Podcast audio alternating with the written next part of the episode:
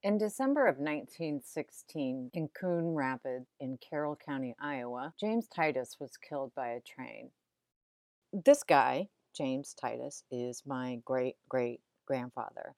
I'd always been fascinated by this story that mom told me about this guy getting sucked under a train. And it's like, what a catastrophically weird way to die. Do you enjoy old timey news articles with all their fancy talk?